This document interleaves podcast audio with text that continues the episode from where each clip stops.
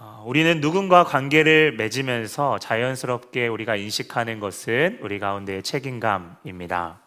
혼자 살아왔을 때에는 아, 살아왔던 사람에게 이제는 결혼을 하고 아, 이제는 나만을 챙기는 것이 아니라 내 옆에 있는 사랑하고 소중한 사람을 책임져야 할 아, 거룩한 아, 관계가 생기는 것이죠. 그리고 아이까지 하나님께서 허락하신다면 그 책임이 점점 늘어나게 됩니다. 우리가 보통 책임이라 라고 이야기하면 무겁거나 피하고 싶은 것이다 라고 생각할 수 있지만 우리가 그 서로에게 주어진 그 책임과 의무를 하나하나씩 다하면서 우리는 그 속에서 평안함과 안정함을 누립니다. 그런데 이것은 우리가 하는 어, 연애나 때로는 결혼과 같이 일대일로 이렇게 관계하는 일뿐만 아니라 우리 국가에도 적용이 되는데요. 국가는 국민의 안전에 대한 책임이 있고 국민은 국가에 대한 국가가 요구하는 그 의무들을 어, 다하는 그 서로가 그것들을 지킬 때 이제 안전하게 살 수 있는 것이죠. 하지만 우리가 일어나지 말아야 할 반대 상황이 만약 벌어졌다. 즉 책임과 의무를 어, 가볍게 여기거나 쉽게 어기게 되면 거기에 따르는 상처와 아, 불안함, 불안감이 찾아오게 되는데요. 오늘 3절에 바울은 고린도 교회에 자신이 두려워하는 지점에 대해서 먼저 나누게 됩니다. 오늘 본문 3절에 보게 되면 어, 뱀이 그 간사한 꾀로 하와를 속인 것과 같이 성도들의 생각이 부패해져서 그리스도 안에서 맺었던 어떠한 진실함과 순결함을 버리지 저버리지 않을까라는 두려움이 바울 가운데 있었습니다. 그럼 바울 가운데 그 두려움이 있기 전에 바울이 이 고린도 교회를 세우면서 바울이 어, 가장 귀한 선물을 고린도 교회 성도들에게 전해 주었습니다. 그것은 바로 하나님과의 특별한 관계를 맺도록 해주는 십자가의 복음을 전한 것이고 그것은 하나님께서 바울 자신을 그렇게 아, 사랑해 주셨듯이 그 이해할 수 없는 끝없는 그 하나님의 엄청난 사랑을 고린도 교회에 전하였습니다. 여러분 보통 이러한 아, 엄청난 사랑을 받게 되면 아, 너무나도 감사하다. 평생 감사해야 될 것 같은데 오늘 본문을 저와 함께 쭉 보셨는데요. 별로 어, 달가워 보이지 좋아 보이지가 않습니다. 그들은 그 성도들은 분명 하나님에 대한 아, 마음과 생각이 흔들리고 아, 바울에 대한 마음과 생각이 흔들리고 있었고 너무나도 쉽게 바울을 오해하는 모습을 보이고 있습니다. 여러분 우리가 보통 좀 관계를 다시 한번 생각해 보면 관계에 있어서 갈라서는 이유 중에 많은 부분이 오해에서 비롯됩니다. 오해는 보통 진실이 왜곡되게 전해지는 것을 이야기하는데요. 여러분, 바울과 성도들의 관계가 만약에 단단했다면, 단단했다면 아무리 그 사이에 거짓 교사들이 뭐 이렇게 파고들고 그러한 이야기들을 아, 했다고 하더라도 아마 무너지지 않았을 것입니다. 하지만 바울과 성도들 사이에 벌어진 틈이 있었고 그 사이를 오늘 성경 말씀처럼 하와를 속이는 뱀과 같이 거짓 교사들이 파고드는 것이죠. 그렇다면 바울에 대한 성도들의 오해는 여러분 무엇이었습니까? 7절 이하에 보게 되면 어, 그 이 바울의 고백을 통해서 이제 성도들이 무엇을 오해했는지를 어, 미루어 알 수가 있는데요. 제가 7절 11장 7절, 8절, 9절을 쉬운 성경 버전으로 다시 한번 읽도록 하겠습니다. 나는 여러분을 높이기 위하여 나 자신을 낮추었고 또 하나님의 복음을 값없이 값없이 여러분에게 전하였습니다.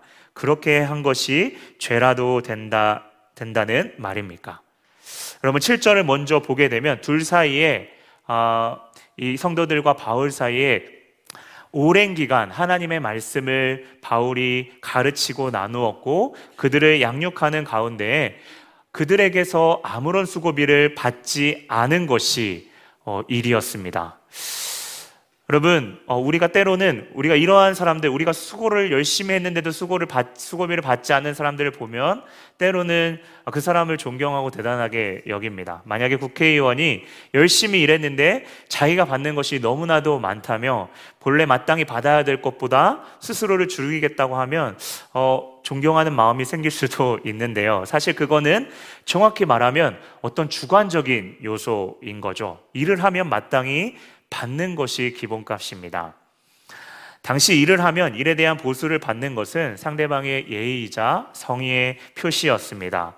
오히려 그것들을 거절하면 내가 불편하게 한 일이 있나? 아니면 우리가 우리에게 좋지 못한 감정, 혹시 우리에게 불편한 감정이 있지는 않은가라고 의아해 했던 것이죠. 어, 오늘 11절을 제가 쉬운 성경으로 다시 한번 읽어보면 내가 여러분을 사랑하지 않았기 때문입니까? 라는 이 바울의 그런 호소에서 볼 수 있듯이 역으로 성도들은 아, 바울이 어, 우리를 사랑하고 있지 않은가? 이런 다른 감정이 있다고 여겼습니다. 그러한 이 꺼림칙한 마음 가운데에 두 가지의 소리가 오늘 성도들의 귓가에 들려옵니다. 하나는 북쪽에 오늘 이 고린도 지역, 고린도 교회는 남쪽의 아가야라고 하는 큰 지역 중에 하나의 지역이었는데요. 북쪽의 마게도니아라고 하는 그 지역의 빌립보나 다른 교회에서 오늘 어, 이 바울이 수고한 대가에 일한 보수를 그들에게서 받았다라고 하는 그 사실을 들은 것입니다. 우리에게는 받지 않았는데 왜 다른 교회에서는 받았을까? 성도들은 아마 마음 가운데 불편함이 있었을지도 모르겠습니다. 우리가 고린도 후서 9장에 헌금에 대한 문제를 바울이 이제 북쪽 마게도니아 지방과 남쪽 고린도 지방에 이 아가야 지방에 은근한 이 경쟁이 있었다라고 하는 것을 이 배경 아, 설명을 통해서 제가 조금 아, 나누었었는데요. 아, 고린도 교회 입장에서는 그쪽에서 받았는데 왜 우리의 성에는 거절당하지라고 생각할 수 있는 것이죠. 그런데 이때 다른 쪽의 목소리가 이 뱀의 뱀이 하와에게 했던 것처럼 속삭입니다. 그거 그 바울이 안 받은 그 이유 내가 한번 알려줄까? 우리가 그것은 말이야라고 하면서 이 거짓 선지자들이 이야기하게 되는 거죠. 사실 바울에게는 열등감이 있었고 그가 내세우는 것이나 인정받는 것을 갖고 있지 않아서라고 이제 속삭이는 것이죠. 그가 스스로 사도라고 이야기하지만 그 마음에 스스로 권위를 갖고 있지 않기 때문에 떳떳하게 그 보수를 너희들에게 이야기한 것이 아니야 라고 속이는 것이죠. 그러면서 이 거짓 선자들은 바울의 말로 8절에 미루어 보았을 때 몰래 다른 사람의 아, 다른 사람을 속여서 탈취한다 라고 이야기하죠. 여러분 8절에 바울이 이야기한 것이 스스로 그가 탈취한 것입니까? 아니죠. 반어적으로 이야기한 거죠. 그런데 이러한 말도 안 되는 거짓 교사들이 이야기하는 이 말에 대해서 이 성도들이 반응하기 시작합니다. 동시에 성도들은 거짓 교사들이 은근히 내미는 이 추천서들에 의해서 당시에 불편하고 있었던 아, 감정을 거짓 교사의 말들을 용납하는 것으로 이렇게 비추게 되는데요. 그들은 거짓 교사들이 경험한 이적이나 어떠한 황홀한 경험들, 그들의 그들을 영적으로 사실 성도들을 제압하려고 하는 그것들을 꿈에도 생각하지 못하고 그렇게 마치 아, 이리에게 울타리를 열어주는 것 같이 그렇게 용납하는 모습을 보입니다. 성경에 그들이 구체적으로 무엇을 허용했는지를 언급하는데요. 4절을 우리 같이 한번 보게 되면 다른 예수를 전하여도 용납했습니다. 여러분 예수에 대해서 전했습니다. 그런데요, 다른 예수라고 적혀 있는 것은 그들이 예수에 대한 이적과 능력에 대해서는 정했는데요. 사실 정확히 파고들으면 예수님의 이적과 능력이 무엇을 가르키는지 그 의도가 이 의도를 정확하게 이야기하는 것이 아니라 교묘하게 성도들을 제압하는 용도로서 그렇게 그들 또한 이적이 나타났다라고 이야기하면서 그들 자신을 높이는데 이것을 아, 복음을 사용한 것이죠. 바울이 다른 복음을 전하는 거에 있어서 그들이 놓치고 있는 것에 대해서 다른 달라디아서의 1장 4절을 한번 같이 한번 아, 보면 좋을 것 같습니다. 제가 한번 읽도록 하겠습니다. 그리스도께서 하나님 곧 우리 아버지의 뜻을 따라 이 악한 세대에서 우리를 건지시려고 우리의 죄를 대속하기 위하여 자기 몸을 주셨다라고 하는 그 사실을 여러분 그들이 이야기하지 않고 그들이 포커스를 두는 그것은 바로 능력, 기서, 기적, 이사, 이적에 관한 그러한 눈에 보이는 것들 뿐이었습니다. 그럼 갈라디아서 1장 4절 그 밑으로 보게 되면 그러한 다른 복음을 전하는 것은요, 아무리 하늘에 온 천사, 권위 있는 자라고 하더라도 그것은 거짓이며 그러한 복음을 전하면 저주를 받는다라고 강하게 이야기하고 있습니다. 그런데 성도들은 겉에 보이는 압도적인 이 능력과 권세에 반응하는 모습을 보입니다. 그럼 바울의 입장에서는 이러한 아, 이야기에 있어서 대답할 가치조차 느끼지 못하, 못했었겠지만 여러분 포기하지 않고 정면으로 어, 반박합니다. 사실 오늘 1절부터 15절에 있어서 1절부터 보게 되면 그가 어린아이의 수준, 네, 그들의 눈높이에 맞추어 이야기합니다. 어리석은 것을 용납하라. 그리고 사실 반어법이죠. 어, 그들의 수준에 맞춰서 오늘 바울이 이야기를 시작하는 아, 것인데요. 6절을 계속해서 보게 되면 성도들이 보기에 어, 어, 이 거짓 교사들은 말을 잘했고 바울은 언울했습니다. 아, 그런데요, 바울이 보기에는 그들이 수사학을 잘하는 것이 그들이 내용이 어떠한 뛰어난 가운데 어떠한 수사적인 것이 있는 것이 아니라 그들의 지식이 얕은 그러한 아, 정말 얕은 지식 가운데 아, 그것을 커버하려고 애쓰는 어떠한 말로써 화려하게 내용의 알맹이는 전혀 없는 그들의 모습이다라고 이야기하고 있습니다. 그리고 계속해서 그들이 오해하고 있는 것을 정면적으로 어, 직진하면서 이야기합니다. 구절을 쉬운 성경으로 보게 되면 내가 여러분과 같이 있을 동안에는 빈곤하였지만 여러분 가운데 어느 누구에게도 누를 끼친 일이 없습니다. 마게도니아에서 온 교우들이 내가 필요한 필요로 하는 것을 조달해 주었습니다. 나는 모든 일에 여러분에게 짐이 되지 않으려고 애썼고 앞으로도 그렇게 할 것입니다. 여러분 바울의 입장에서 오늘 제가 방금 읽었던 말씀을 통해서 아직 성도들이 준비되지 않았다라고 하는 사실을 바울은 알고 있었습니다. 그들에게 헌신을 요구하기 전에 너희들에게 지금 회복돼야 되는 그 자리는 바로 하나님의 은혜에 대한 부분이다라는 것을 알았습니다. 그렇게 은혜에 잠기지 않으면 그들이 하는 또 다른 헌신 무엇인가는 그들에게 또 다른 짐을 지우는 것이기 때문인데요. 또한 바울은 거짓 교사들과 철저하게 섞이는 것을 반대하고 그 부분에 있어서 조심했습니다.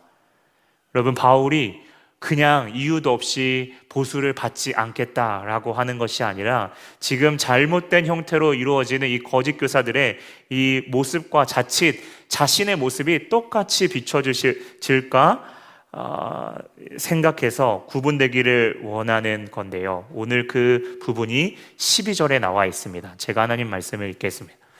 쉬운 성경으로 읽겠습니다. 나는 지금 하고 있는 대로 앞으로도 하겠습니다. 그것은 자기네가 자랑하는 일에서 우리와 똑같은 방식으로 일한다고 인정을 받을 그 기회를 찾고 있는 사람들에게서 그러한 기회를 잘라내기 위해서입니다.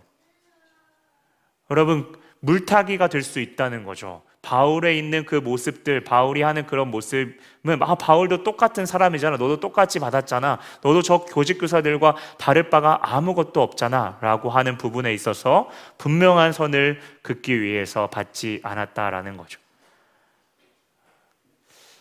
바울은 이 십자가의 은혜가 정말 값없는 은혜, 아, 어떠한 것으로도 어, 정말 섞이지 않는 하나님의 그 은혜의 복음이 그 성도들에게 지금 마음이 식어져 있는 그 성도들에게 온전히 다시 한번 해석되고 인식되기를 원했습니다. 그리고 자신에게는 필요 없습니다. 사실 그렇죠? 은혜의 복음에 그 흘러가는 것이 지금 힘들어하고 있는 예루살렘의 교회에 온전히 그 사랑에 흔들 흘러가는 것, 그 지점까지 가는 것 그것이면 좋겠습니다. 그럼 계속해서 10절을 보게 되면 바울은 그리스도 앞에 떳떳했고요. 11절에 보면 하나님이 알고 계신다라고 이야기합니다. 그리고 13절부터 15절을 보게 되면 이 거짓 교사들의 아, 그 실체를 수면 위로 완전히 끌어올리죠. 그들은 거짓된 자고 너희를 속여서 너희를 너희와 우리를 가르려고 하고 교회를 무너뜨리려고 하는 그 모습. 그들은 그래서 가면을 쓴 자들이다라고 이야기합니다. 그런데 너희가 놀랄 것이 없는 것이 사단이 내가 사단이야라고 등장하는 것이 아니라 오늘 의의 일꾼처럼 광명한 빛의 천사처럼 가면을 쓰고 나타나는 거. 이게 사단의 보통 모습이기 때문에 너희가 놀랄 필요 없어. 라고 이야기합니다. 오늘 본문을 보면서 바울의 이러한 모습을 보면서 참 대단하다라고 하는 생각이 듭니다. 잘못된 바울이 이제 프레임이 씌워지고 사랑이 사랑을 그들이 갚기는커녕 오해하고 쉽게 자신들의 아, 자신의 마음을 거짓 교사에게 아, 주었다면 아, 바울의 입장에서는 포기할 법도 한데 왜 그렇게 아, 참 솔직하게 구구절절 오늘 그들의 수준에 맞춰서 일일이 하나하나 변호해 가는 그러한 모습을 바울은 보이고 있는 걸까요? 오늘 2절을 같이 한번 읽었으면 좋겠는데요. 제가 읽겠습니다. 내가 하나님의 열심으로 너희를 위하여 열심을 내노니 내가 너희를 정결한 처녀로 한 남편인 그리스도께 드리려고 중매함이로다. 1세기에 어, 약혼하는 데 있어서 약혼은 계약, 계약, 어떠한 아, 우리가 뭐 사업의 계약 같은 게 있지 않습니까? 계약과 같이 엄격한 약속이었습니다. 그것은 이 결혼, 이 결혼 언약은 약혼은 아, 서로를 보호하기 위함이었고 그렇게 책임질 때 얻게 되는 것, 이 약혼이 아, 지나게 돼서 어, 이 얻게 되는 것은 순결함과 신뢰였습니다. 그것은 어, 그 당시에는 때로는 이 신부 아버지의 아, 책임이자 역할이기도 하였는데요. 오늘 그러한 영적인 아버지로서 마치 딸을 염려하듯이 오늘 바울은 성도들을 사랑하는 모습을 보입니다. 여러분 바울이 열심으로 나아가는 것이요. 그래서 어떠한 아, 그 성도들에게 있어서의 아, 어떤 인기나 아니면 인정이 그러한 부분이 중요한 것이 아니었습니다. 바울에게 중요한 것은 그리스도 안에서 지금 이탈될지 모르는 복음을 어렵게 어렵게 받았는데 지금 식어져 있는 그 마음 가운데 완전히 그 아, 복음에 있어서 떠나게 될 것 같은 그 성도들에게 있어서 떠나지 않도록 하게 아, 정말 그 노심초사하는 그 영적인 아버지의 마음이었습니다. 아, 그의 마음 깊은 곳에는 먼저 베풀어 주신 하나님에 대한 열심, 자신에 대한 하나님의 열심과 또 자신의 열심보다 앞서서 일하고 계시는 그 성도들을 향한 하나님의 열심을 보고 있었습니다. 그 가운데 성령님은 마치 진흙탕과 같은 싸움이 될 법한 이 상황 가운데 바울의 마음을 붙들고 계셨습니다. 영어 성경에는 하나님의 질투, 오늘 하나님의 열심을 질투라고 표현하고 있는데요. 이것은 하나님께서 어떻게 생각하고 계시는지, 그 당신의 사랑하는 자녀들을 어떻게 생각하고 있는지를 분명하게 또 강하게 표현하는 아, 단어입니다. 여러분, 하나님의 열심, 하나님의 열심이라고 하면 어떠한 아, 부분들이 여러분에게 그려지고 떠오르시나요? 잠시 여러분과 하나님의 열심에 대해서 성경에 대한 부분 내용들을 여러분과 함께 좀 나누기를 원하는데요. 아담으로 말미암아 죄로 죽을 수밖에 없었던 우리에게 하나님은 우리와 관계를 끝까지 맺기로 결정하셨습니다. 성경은 그 약속을 좀 어려운 말로 언약이라고 이야기하는데요. 그 언약에 있는 그 내용 텍스트는 나는 너의 백 너희 하나님이 되고 너희는 내 백성이 될 것이다. 라고 하는 아, 말입니다. 이것은 죄인인 우리를 끝까지 어떠한 방치하거나 끝에서는 버리는 것이 아니라 우리와 끝까지 나는 너희의 하나님이 되고 너희는 내 백성 그 관계는 누구도 깰 수 없다. 그 사랑에서 그 십자가의 사랑을 누구도 끊을 수 없다라고 하는 하나님의 선언이자 의지, 열심이었습니다.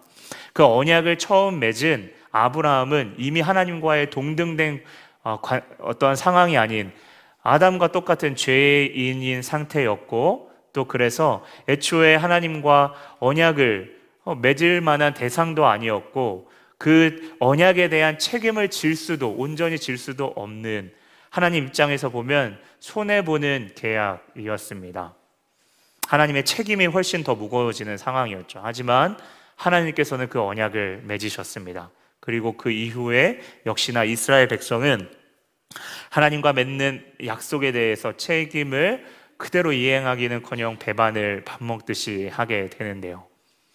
그렇게 하나님을 끊임없이 돌아서면 즉시 하나님 입장에서 관계를 끊어버리고 심판해버려서 그렇게 포기하면 쉬운 일인데 하나님은 이방 민족을 통해서 그 이스라엘 백성들을 괴롭히십니다.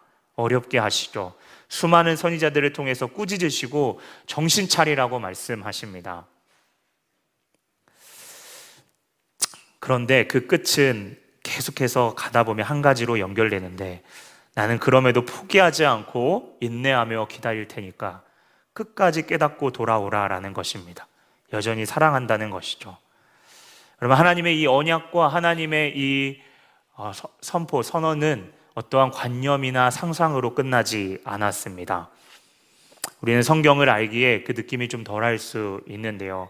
당시의 십자가의 죽음 앞에 제자들도 깨 가장 가까운 제자들도 깨닫지 못했던 전혀 사람들이 생각하지 못했던 방법으로 그분은 이미 오래전부터 계획하신 그분의 뜻대로 그 관계를 이어가시게 됩니다. 바로 그의 아들인 예수님께서 십자가에 못 박히셔서 우리의 죄가 해결되죠. 그리고 그 하나님의 책임은 자유를 주신 것에서 끝나지 않고 성령을 선물로 주셔서 우리를 끊임없이 그 약함 가운데에 일으키시고 돌이키게 하셔서 그 하나님의 그 복음을 복음이 얼마나 우리를 아, 그 약함 가운데 그분이 얼마나 강하시고 우리를 책임지고 계시는지를 우리에게 성령을 통해 보여주고 계십니다. 이것이 하나님의 아, 열심입니다. 내가 내 백성을 저들의 죄에서 구원하겠다라고 하는 그 하나님의 의지. 내가 저들의 그 죄 가운데 자기 백성을 너희 그 죄들 그들의 죄 가운데 구원하겠다라고 하는 하나님의 선포가 선언이 바로 아들 뒤에 그 메시지를 새겨 놓으셨습니다. 그래서 예수를 보게 되면 예수님을 보게 되면 하나님의 열심을 볼 수 있는 것입니다. 그래서 이 하나님의 열심과 아, 그 질투로 나아간 바울의 이 열심은 거짓 선지자들에게 자신의 인기가 빼앗길까 하게 되는 인정받기 위한 질투는 더더욱 아니라 아니다라고 하는 사실. 여러분 그것을 알 수 있는 것이 우리 교육부서 지난주 말씀이었죠. 고린도 전서 3장에 있는 말씀이었는데요. 거기에서 바울과 또 아볼로라고 하는 인물이 나옵니다. 당시에 고린도 어, 교회는 어, 누구가 맞고 누구가 이렇게 자기 자기가 생각하는 아마 이 바울 뒤에 바울은 이제 선교 고린도 교회를 세우고 그 뒤에 후임 목회자로서 아볼로가 왔던 것 같아요. 그 아볼로가 이제 아마 목양을 바울보다 더 좀 더 잘했던 것 같습니다. 그래서 바울이 이렇게 이야기하죠. 나는 심는 어떠한 역할이었고 아볼로는 물을 주는 역할이었다. 라고 이야기하면서 어떠한 그 가운데 바울이 아볼로를 경쟁 관계로 절대 보지 시기하거나 질투하거나 그러한 모습을 전혀 보이지 않습니다. 오직 그 3장에도 이야기하고 있지만 하나님께 잘하게 하시는 하나님께만 그 모든 사역자들이 그 눈길을 이제 쏟고 있는 것이죠. 그래서 오늘 어떠한 바울의 이러한 모습은 어떠한 거짓 교사들에 대한 질투 때문에 일어난 것이 전혀 아니라라고 하는 사실입니다. 하나님께서 그러하셨듯이 오늘 바울은 포기하지 않았습니다. 참 구역질 나고 냄새나는 하수구 속과 같았지만 그들의 마음 속에 품어 있었던 그 막혀 있었던 것들을 하나하나 끄집어내면서 그 막힌 관을 뚫고 있습니다. 사랑하는 성도 여러분, 우리의 관계, 특별히 교회 안에서의 사역, 아, 직장에서의 그리스도인으로 살아가는 게 참 여러분 아, 쉽지 않습니다. 때로는 그냥 관계 없이 무색무취, 무치처럼 내가 할 일만 잘하고 싶은 그냥 그렇게 마음 편하게 살고 싶은 그런 감정을 느끼기도 합니다. 더더욱 우리가 고린도 교회 성도들이 했던 것처럼 우리는 사랑으로 열심히 일하고 또 교회 안에서 그렇게 마음으로 봉사하며 나아가는데 돌아오는 것은 오해를 하고 배신감을 느끼게 한다면 참 내려놓고 싶은 마음들이 굴뚝 같기 굴뚝 같은데요. 항상 그럴 때 들려오는 이 세상의 속삭임들이 오늘 그 그렇게 마음이 이렇게 좀 아, 연약할 때 항상 마귀가 그런 틈을 비집고 속삭이는 세상의 속삭임들이 있는 것 같습니다. 야, 너부터 살아야지. 그렇게 배신당했는데 더하는 것은 멍청한 짓이야. 라고 이야기하기도 하죠. 또 유대인들의 율법주의가 그랬듯이 이 사단이 이 시대의 관계의 책임을 단순히 다분히 무겁다고 생각하고 거추장스럽다고 생각해서 마치 인스턴트식으로 가볍게 어, 여기거나 그러한 기준들을 이렇게 점점 낮춥니다. 그것에 속으시면 절대 안 되는 거죠. 여러분, 그러면 저에게 물을 수 있습니다. 목사님, 그러면 저에게 맡겨주신 책임감이 있으니 또 인간적으로 더한 노력을, 어떠한 노력을 더 해야 되나요? 여러분, 제가 그렇게 다그치는 것인가요? 어, 아닙니다. 오히려 바울은 자기의 열심, 자기의 강함으로 하나님께 자기가 원하는 대로 하나님 해결해 주십시오 라고 떼쓰지 않았습니다. 그는 하나님의 열심을 바라봤습니다. 하나님께서 한계를 설정, 그 바운더리를 설정해 주시고 하나님께서 나에게 맡겨주신 영혼이라면 그분께서 행하실 것이라는 그 영적인 시선을 놓치지 않았습니다. 여러분, 우리에게 그래서 필요한 것은 무엇인가요? 내 그 영혼을 향한 하나님 마음과 생각, 내 마음이 요동치 않도록 하나님 내가 하나님에 대한 시선을 빼앗기지 않도록 하나님 그 마음을 사단에게 빼앗기지 않도록 하나님 붙들어 주십시오라고 하는 하나님께 대한 기도하는 것입니다. 여러분 기도는 힘이 약하거나 무관심한 것이 아닙니다. 포기하는 것도 방관하는 것도 더더욱 아닙니다.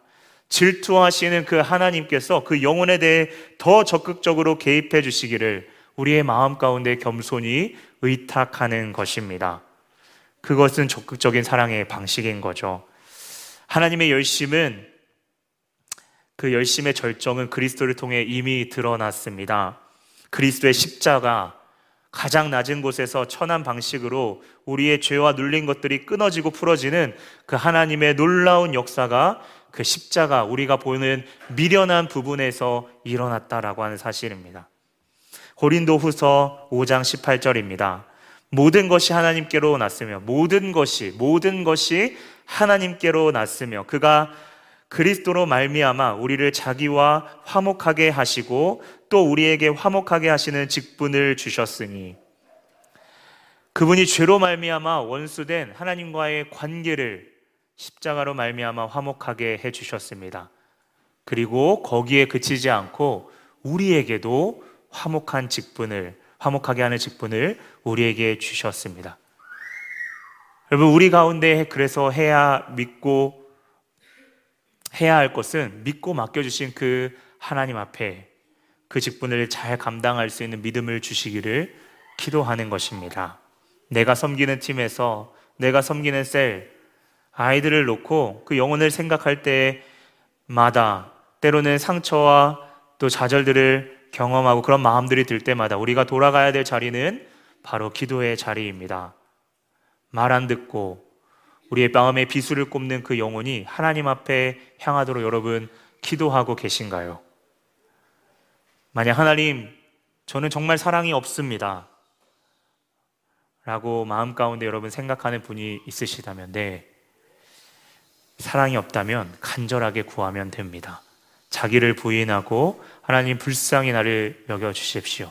나의 마음 깊은 곳에 사랑을 이야기하고 또 사랑을 설교하고 사랑을 이야기하고 내 모습 가운데 있지만 하나님 조금만 나에게 공격이 들어오고 조금만 나에게 그러한 마음의 상처가 있다면 하나님 슴뻑슴뻑 내 마음 깊은 곳에 하나님 정직하게 그러한 올라온다라고 하는 그 하나님 앞에 내면을 정직하게 주님 앞에 고백하고 그 연약함 가운데 주님 앞에 그대로 나아가십시오. 그렇게 우리가 진실하게 그 연약함을 고백할 때 우리는 우리의 힘으로 사랑하는 것이 아니라 하나님의 사랑이 어떻게 일하고 있는지 하나님의 열심히 어떻게 운행하고 있는지를 더 선명하게 그분은 보게 하실 것입니다. 그리고 그 이후에 어쩌면 먼 훗날이 될 수도 있겠죠. 그 일하신 그 하나님의 모습을 우리가 그 뒤안길을 우리가 그 발자국을 보게 된다면 그때 하나님을 마음껏 높이고 그 십자가를 마음껏 자랑하십시오. 복음은 그분이 우리를 먼저 책임있게 대하셨고 끝까지 인내하는 사랑 가운데 지금도 우리 우리의 우리의 눈에는 보이는 눈에는 그분의 열심이 보이지 않지만 분명히 역사하고 있음을 복음은 말합니다. 그래서 사역이 더 잘 된다고 생각하고 내가 속한 공동체 혹시 문제가 없더라도 그때 더 바짝 주님 앞에 엎드리십시오. 오늘 거짓 교사들은 눈에 보이는 증거들, 증표들로서 그들 안에서 능력이 그들이 참 사도다라고 하는 것을 드러내려고 했습니다. 여러분 그렇지 않습니다. 오늘도 지금 이 순간 십자가 밑에 머물러야 합니다. 그분 안에 거할 때 그분이 맡겨주신 책임감을 대하는 그분의 태도를 가르쳐 주시고 나아가게 하실 것입니다. 그렇게 남은 한 주 십자가 밑에 내게 맡겨주신 그 귀한 영혼들을 그것이 가족, 친구, 교회 안의 식구들, 그 모든 사람일 수 있는데요. 그들을 위하여 기도하는 그렇게 그리고 우리의 내면을 주님 앞에 온전히 고백하는 그러한 시, 기도의 시간 되기를 주님의 이름으로 축원합니다. 아멘.